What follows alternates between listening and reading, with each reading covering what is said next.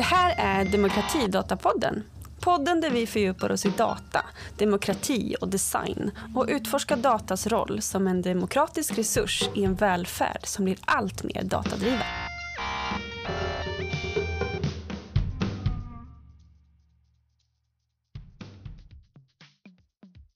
I det här avsnittet samtalar Petter med Niklas Forsberg och Sandra Jansson. Båda data scientists och verksamma i Värmland. Samtalet berör teman som data som demokratisk resurs och vad det får för betydelse vid utveckling och användning av algoritmer och teknik som machine learning och AI. Vi får också höra om några praktiska exempel och användningsområden. Vi ber också om lite överseende med ljudkvaliteten i det här avsnittet. Vi lär oss.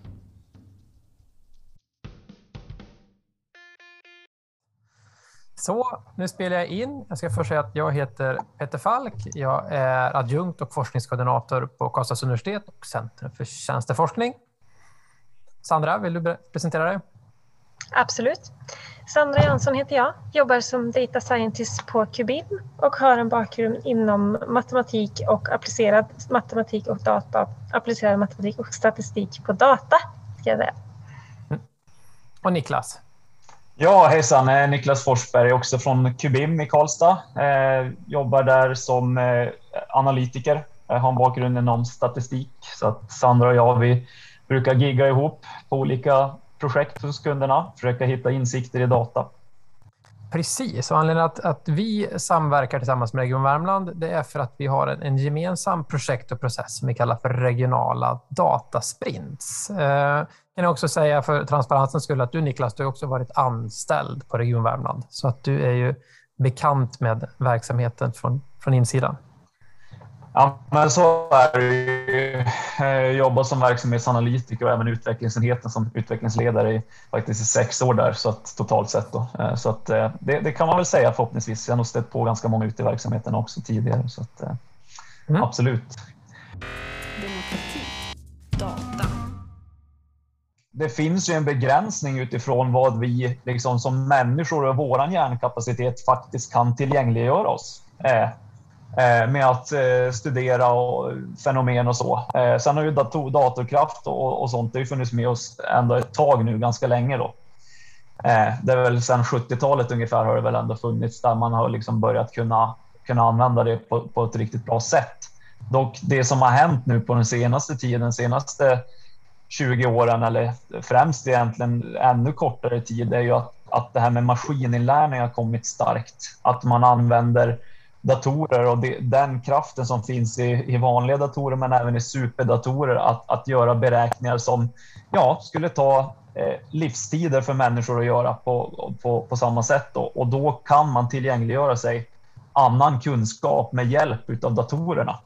Och det är ju egentligen helt enkelt att processa oerhörda mängder av data för att därifrån se, hitta mönster, hitta insikter i, i att se saker som man inte har kunnat göra tidigare på grund av att det är så mycket information som man ska faktiskt eh, ta till sig och göra någonting av. Och där är egentligen möjligheten med data, oavsett om man gör en sån här filosofisk bild av det eller om man tar det mer konkret i en verksamhet, att, att data är en tillgång och kan vi använda det på rätt sätt så, så kan vi hitta saker som vi kanske inte har, har sett eller upptäckt tidigare. Eller så kan vi också bekräfta oss att vi har Eh, att vi är rätt ute i våra tankegångar med hur vi ska göra det bättre för en patient till exempel eller, eller för en medborgare i Värmland. Så att, eh, mest som en inspirationsbild att data är en tillgång och att, att, eh, att eh, man, just nu också när alla verksamheter och, och, som Petter sa också, alla vi som privatpersoner delar ju med oss av vår data hela tiden egentligen. Eh, och det, det är en möjlighet faktiskt att, att använda på ett bra sätt.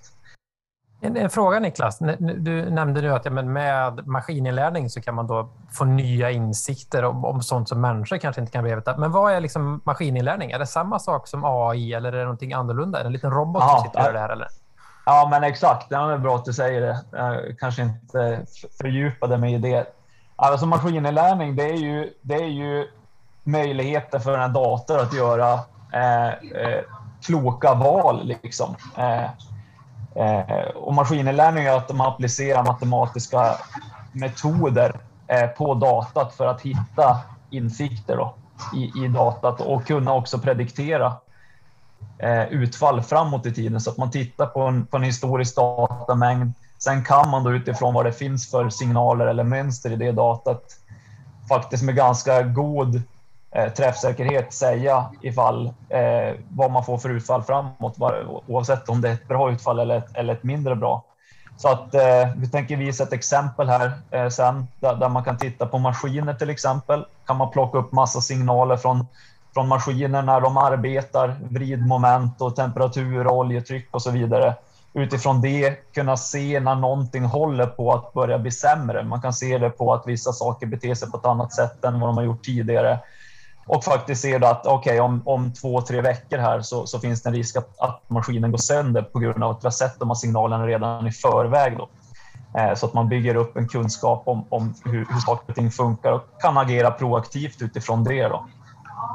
Och maskininlärning är egentligen metoderna. Sen är ju AI en applicerbar applicering utav, av en teknik. Då. Så att om man tänker att maskininlärning är motorn så är AI bilen där man faktiskt använder det till någonting kan vara en tjänst, en app eller, eller eh, bara ett gränssnitt där man faktiskt kan tillgängliggöra sig den här kunskapen på ett bra sätt och faktiskt använda den till att göra något bra.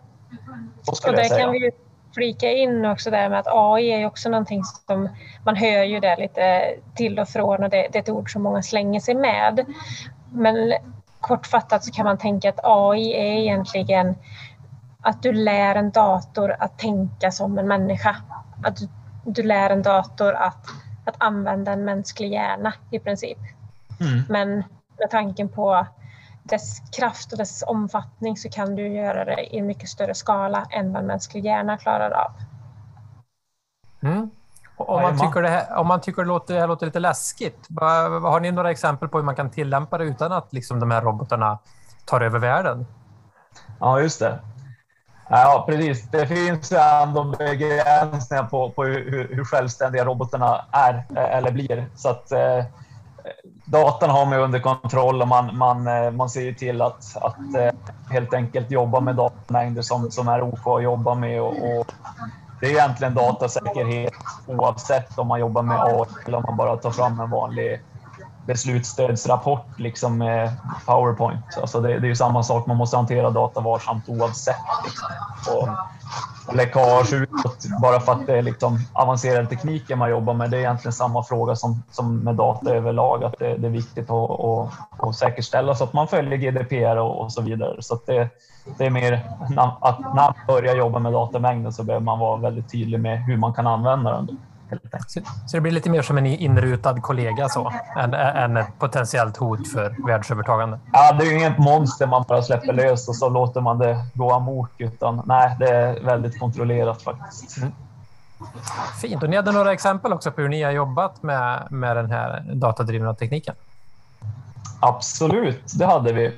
Vi kanske kan landa i innan eh, exemplen faktiskt där. Eh, bara möjligheterna återigen med, med data där. Då. Eh, här är ett exempel från en kommun kan man väl säga då, att, att man kan ha olika datamängder eh, från olika, olika delar. Då. Eh, ett ekonomisystem, man kanske har sensordata, det vill säga att om du har du, har ju sens, du kan ha sensorer på fastigheter eller på, på, på glödlampor eller Eh, på mycket olika saker nu. Då, det uppkopplade samhället helt enkelt. Man kan ju styra frysen här med en app till exempel, vilket gradantal man vill ha eftersom det finns en sensor så att du kan göra det även om det inte är hemma så att säga, eller din utomhusbelysning eller vad det är. Allt det här kommer jag använda till att faktiskt ha sensorer på, eh, som vi kommer att visa i exemplet som jag redan egentligen har nämnt, att, att man följer en viss, man följer någonting på, det, på, på en enhet Eh, det har vi, många har ju pulsklockor hemma till exempel när man tränar. Sånt. Jag har ju på mig den på natten och den reggar ju hur bra jag har sovit till exempel. Det är ju ett väldigt enkelt exempel på sensordata. Eh, för att det loggas ju hela tiden och då kan man lära sig av, av vad som händer eh, över tid då, med hjälp av den här sensorn. För det är ju som ett, det är liksom en, en puls på, på, på det man vill följa, antingen med själv eller, eller en maskin. Det kan ju vara öppna datakällor till exempel så kan du hämta data på, på väder. Om du vill följa vägförhållanden så kan du, om du vill göra en tjänst för trafiken så kan man hämta datakällor utanför sin egna sfär för att stärka sin, sitt beslutsunderlag eller sin datamodell. Då. Det man vill följa, om man vill göra det bättre för medborgare så, så finns det en massa saker man kan hämta som är öppen data utanför vårt journalsystem eller vad det nu handlar om som kan stärka den bild eller förståelse för, för det, man vill, det fenomen man vill följa. Då. Så att det är bara möjlighet det här just att data, olika datakällor, det, det kan stärka att man tittar utöver det man själv har då, för, att, för att få en bredare bild av det man vill följa. Så, så, om man har liksom en utmaning inom sin verksamhet eller liksom mot en patientgrupp, då behöver man inte nödvändigtvis ta patienternas data eller pulsklocka, utan du kan titta på öppna datamängder som är avpersonifierat? Ja, men exakt. Mm. Lära oss av, av, av det. Precis, absolut. Mm. Så, att, eh, så är det. Så att man ska mm. tänka att alla, alla datamängder och öppen data givetvis då, som sagt och i tillägg till den egna datan är ju, är ju bara möjligheter. Liksom. Mm. Väldigt fina möjligheter så att eh, det är väl det som vi vill ha sagt i det där. Mm. Ja. Ska vi gå vidare till något exempel vi hade där? Jag gör gärna det. Så, vi...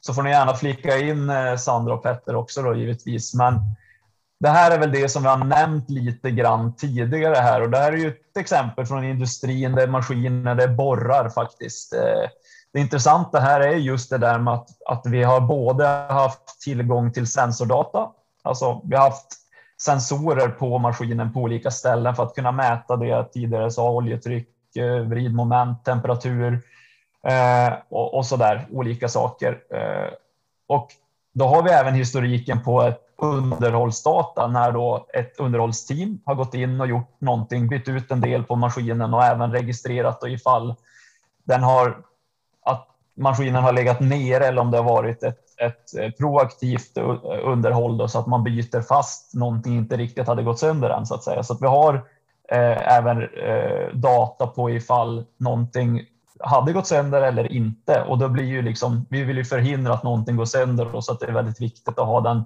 det facitet ändå med hur, hur, hur maskinen har mått tidigare då, historiskt.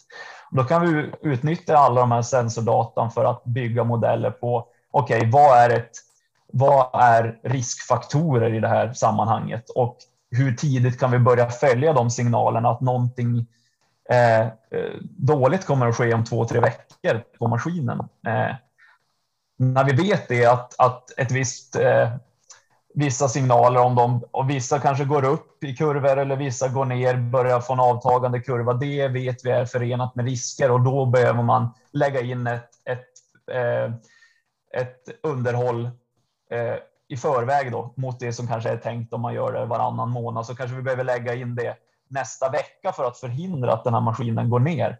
Eh, och, och, det är väl just det som är möjligheten med data. De här stora datamängderna. Sensordata är ju också någonting som är kontinuerligt. Du får mycket. Du kanske får liksom varje sekund ett värde på vad oljetrycket är till exempel. Eh, då måste man lära sig också då. Det är väl det som är möjligheten här då med just datorkraften och modellen att, att storleken på data, att det är väldigt mycket data är en fördel och nästan en, en nödvändighet. Och det, men absolut inte en nackdel, då, utan då använder man all den här datan för att se mönster och kunna agera proaktivt, förebyggande helt enkelt. Eh, för att i det här fallet då inte låta en maskin gå sönder innan vi sätter in ett underhållsteam. Och tänker att den analogin kan man ju lägga på ganska mycket olika eh, verksamheter eller, eller case. Liksom att man försöker göra någonting Eh, Eh, man ser signaler, man försöker agera på dem innan det har, har eh, blivit ett, ett, eh, ett resultat som man inte vill se då, helt enkelt. En, en liten fråga här till dig Sandra. Alltså, Niklas pratade här om data ifrån på olika sätt, men hur ser den här datan ut när den kommer? Är den i ett Excel-ark eller kommer den liksom på något sätt som i ett paket? Alltså, hur, hur, när vi pratar om data, vad är det vi pratar om egentligen? Ja, man hade ju gärna önskat att det hade kommit i ett Excel-ark med fina rader, fina kolumner och det bara att tuta och köra. Men verkligheten är ju tyvärr inte så. Och nu ska vi säga att det kan vara så. Det kan, ibland kan man få väldigt strukturerad data och så, men en stor del av det vi gör, det är att egentligen bara förstå data, tvätta data. Det kan vara data som kommer in där det saknas. Om du har 15 olika mätpunkter eller 15 olika parametrar för, för en viss mätpunkt så kan det vara att men i, i 30 procent av fallen så kanske hälften av de här mätvärdena saknas. Så man lägger mycket tid på att, att rensa datan och förstå datan. Och sen som du säger med Excel, det kan lika bra vara att det kommer in filer och det, det är textfiler med data och så. Så det, det finns inget standardsvar på det, hur det ser ut. Men, men att man lägger väldigt mycket tid på, på att rensa och städa och förstå. Mm. Så, så, jag tror inte man ska vara rädd för att säga att oj, men vi har ingen, vi har ingen data som går att använda till någonting. Utan den mesta datan den går att använda men att det kräver lite förarbete. Mm. Och så är det.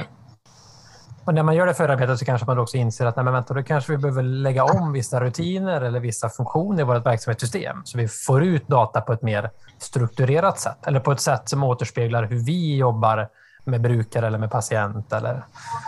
Exakt. Ja, men eller hur. Och det är ju en iterativ process. Att du kommer nog aldrig komma fram till det optimala sättet att man får ut all den data man vill ha och strukturerat, utan det är en lärande process. Och man, mm. man lär sig också. Det kanske kommer mer data eller annan data som man hittar för att man ändrar sitt tillvägagångssätt. Så det, mm.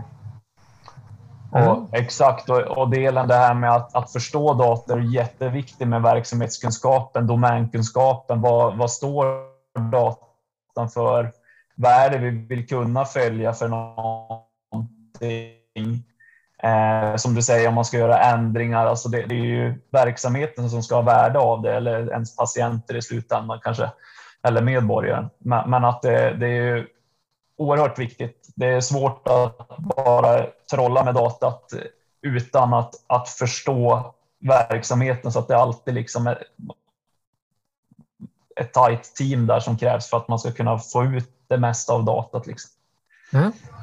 Ja, och sen kan vi ju då, för att ta det här exemplet som nu var på i industrin och på maskiner, går ju att om man tänker hur man skulle använda det i i verksamheten inom hälsa och sjukvård så skulle det kunna vara att men istället för att vi försöker förutspå vilka maskiner som kommer få problem så kanske vi förutspår vilka individer som har risk för att utveckla men, diabetes eller någon annan sjukdom och då kan kolla på, på en, ett gäng olika mätvärden och faktorer och, och använda då datan och maskininlärningen för att träna modeller för att upptäcka det här.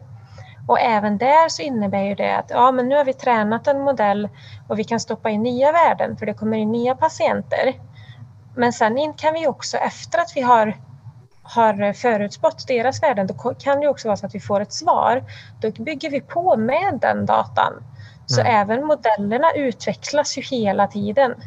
Och samma sak där då, men det kan vara vi kan inse att vi kan få in mer data.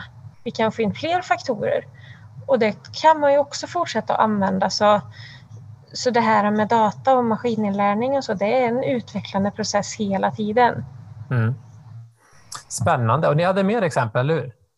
Ja, ska vi ta det lite snabbt där? Det är kanske lite mm. intressant ändå eh, för att det ändå är ett exempel från skolan där. Eh, Studier.se finns en lärplattform på nätet som, som, eh, som finns då och de har, samarbetar vi med där de ville titta på, okej, okay, vi har den här lärplattformen. Man kan göra kunskapsquiz efter man har gått eh, kurser. Det här är högstadiet och gymnasiet, så till exempel historia A är en kurs. Då har de videoinspelat allt kursinnehåll för att man ska kunna ta till sig det här hemma för eleven då när man vill. Det finns även koppling till läromedlet så att man kan liksom titta enkelt liksom få upp rätt videolektion. Och det är det här de erbjuder. Också ett kunskapsquiz. Då, att okej, okay, kan jag det? Har jag fångat upp det viktigaste med den här kursen? Eh, det de har märkt då är ju att, att motivationen tryter ibland för vissa elever eller användare på deras plattform här. Skulle man kunna göra så att man lär sig från hur användarna har svarat på de här kunskapsquizen och skräddarsy en uppställning frågor för att få användarna att orka vara kvar på plattformen, lära sig lite till, känna att man lyckas helt enkelt. Eh, och det, då skulle man ju snabbt kunna säga att ja, det är väl bara att ställa lätta frågor till alla. Då känner de att de lyckas. Det är inte det det handlar om här, utan det kan vara olika saker, att, att vissa frågeformuleringar är svåra för vissa att ta till sig eh, och så vidare. Att, att, att det är egentligen samma kunskapsinnehåll, men man kan ändå vissa av frågorna passa vissa individer bättre och kan vi hitta de här mönstren i datan för att faktiskt kunna konstruera quiz utifrån hur användaren har betett sig tidigare på plattformen för att sporra dem att lära sig ännu mer. Och vi började titta på de här datamängderna som de har i sin databas och, och hittade intressanta saker med att vissa eh, ska ju plugga på kvällen väldigt tydligt. Eh, man ska få vissa typer av frågor som är lättare att, att svara på och kanske förstå. Eh, och så vidare och så vidare. Så att, så att det är just det här med data så kan man faktiskt komma ganska långt att, att främja en utveckling som man är ute efter då eh, faktiskt. Så att eh, eh så här, här, hade vi ju data på, på vad man hade gått för quiz, vad, hur, vilka frågor svarade man rätt och fel på och så vidare. När gjorde man quizen och så vidare. Vilken skola tillhörde man? Så att vi hade ju också skolnivån här, olika skolor och olika klasser. Då, så att, eh, väldigt intressant faktiskt. Eh, här har vi ju såklart då eh, tillgång till detaljerad information, men det är liksom avkodat när vi sitter med det, så jag ser ju inte att det är Niklas Forsberg i Karlstad som har svarat, utan allting är avkodat. Då, så att eh, så att just det här med datasäkerhetsaspekten, för här kan man ju tänka att det är väldigt, är det individdata liksom? Det är det ju igen, det är det ju i slutändan, men det är ändå avkodat så att vi, vi vet ju inte och det, kommer inte, det går inte att liksom få ut ett namn till exempel eller personnummer. Nej, och det ska vi ju säga att i de absolut allra flesta fall så har vi ingen nytta av personnummer eller så, utan vi vill ju bara ha de här faktorerna. Sen spelar det ju ingen roll alls vart den här personen sitter eller vad den heter eller vad den gör eller så. Utan vi kollar ju på den hårda datan eller vad man ska säga. Mm. De faktiska värdena. Så det intressanta är exakt väldigt bra där. Eh, det, det är så där. Eh, vi vill titta på sambanden som finns mellan variablerna.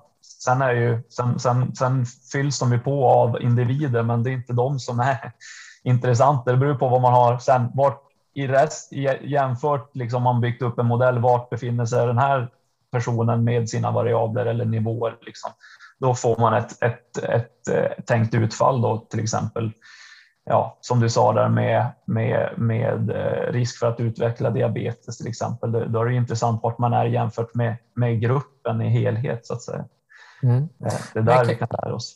Men kan ni också då, tänker jag, visa på luckor i kunskapsunderlag. Säg att ni faktiskt då jobbar med till exempel de här quizen och så visar det sig att här, här ser vi att det finns en aspekt av brukarna som inte vet någonting om. Kan, är det liksom en produkt eller en biprodukt av ert arbete?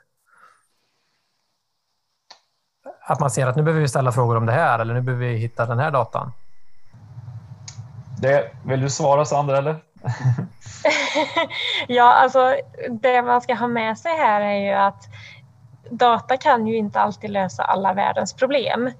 Utan det kan ju lika gärna vara så att resultatet är att vi kommer fram till att med den datan vi har kan vi inte se några trender eller vi kan inte hitta några samband. Mm. Och det måste man vara ödmjuk inför. Och då kan du ta nästa steg att fundera på varför vi inte kan göra det. Är det någonting vi saknar? Eller som du säger, kan vi hitta, är det några ytterligare frågor vi behöver ställa eller så? Mm. Men men det mm. utfallet mm. finns ju också. Mm. Vad spännande. Det, det verkar ju som att eh, det är många parametrar man behöver liksom förhålla sig till när man ska anamma och använda de här, den här teknologin. Det är också därför som vi initierat det här projektet, ska sägas. Fint, hörni. Hade ni något liksom avslutande ni ville säga liksom om era case? Eller vad? Jag tror att vi är ganska nöjda så där, i alla fall från ja. min sida. Sandra, tycker du att det var det vi hade att säga också? Jo, men jag tycker det, det låter bra, så jag tror vi, vi går vidare. Demokrati, data. Um, vi finns tillgängliga om man har frågor runt den här processen. Uh, man kan vända sig till Kubim uh, om man har frågor ytterligare på vad de kan bistå med eller vad, vad man kan göra med den här teknologin. Eller om det är så att man sitter på en intressant datamängd och funderar på, men shit, kan man göra någonting med den här? Så kan man också vända sig till er, eller hur Sanna? Jättegärna. Vi svarar på alla frågor och kommer du med en datamängd då blir vi överlyckliga. Ja. Eh, tycker jag var fina ord att avsluta med. Eh, så med det sagt så tackar vi för att ni har lyssnat eh, och ni vet vart ni finner oss. Hej då! Ha det så bra!